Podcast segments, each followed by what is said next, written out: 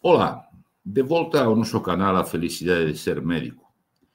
De ser médico, de ser profesor, de saber ler as entreliñas, de ensinar aos jovens médicos e aos estudantes como você ten que ler as entreliñas para poder ajudar o paciente. Ele nin sempre te conta, porque non sabe ás veces o que debe te contar.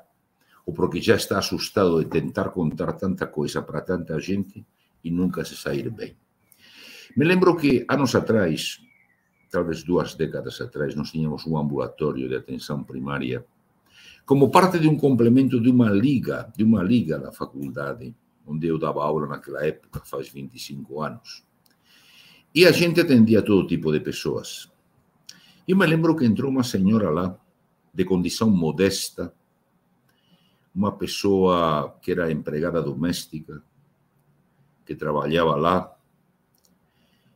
e mandava o dinheiro para o Nordeste, onde estava o marido e os filhos, vários filhos que ela tinha no Nordeste. Eu, pela conversa, logo percebi que aquela mulher não estava bem, que aquela mulher estava deprimida.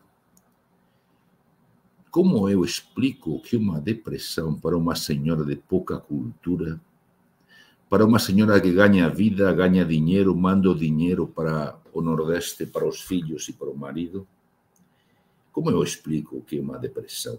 E mais, como eu explico o que é isto quando ela me disse a minha patroa diz que eu estou simulando, que eu falto no serviço para vir no médico, mas que eu não tenho nada, que o que eu tenho é onda só. É claro que há muitos jeitos de você explicar a uma pessoa que, o que é a depressão, o que é é, o modelo químico da depressão. Tudo isso e muitas mais coisas, como já comentamos aqui neste canal, a gente explica longamente, amplamente no nosso curso de psicofarmacologia para o clínico, para o estudante de medicina, a experiência de quatro décadas.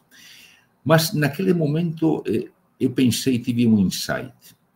Falei, eu não posso explicar para esta senhora que são mediadores químicos o que são, vamos dizer assim, faltas de sinapses, é, não posso explicar, eu tenho que achar algo mais simples. E aí me lembrei, falei, a senhora lembra dessas televisões, estou falando de 20 e poucos anos atrás, essas televisões que não tinham controle remoto, a senhora lembra, né?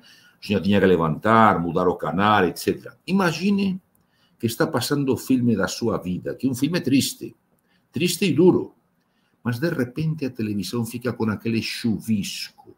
A antena não funciona. Claro que não havia antena parabólica, nada disso.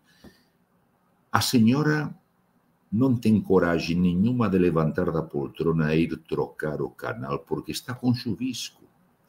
O que eu posso fazer pela senhora é dar um remédio que tire o chuvisco da televisão. Aí sim, sem chuvisco, a senhora vai levantar e vai trocar o canal. Eu não posso trocar o canal da sua televisão, eu não posso mudar a história da sua vida. O que eu posso fazer é dar uma medicação para que a senhora enxergue isso sem interferência, sem chubisco. A mulher me agarrou da mão, sorriu e me disse: Agora entendi, doutor.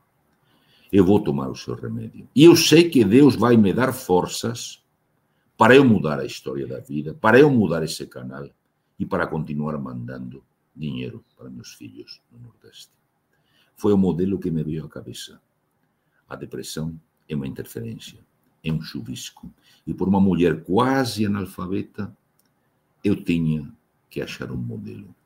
Como você tem a criatividade de explicar de um jeito para um executivo e de um jeito completamente diferente para uma mulher simples, isso é a arte médica. Isso é a criatividade que se supõe que um médico deve ter. E digo mais: somente quando você encontra espaço, cenário para ser criativo, você vai ser feliz.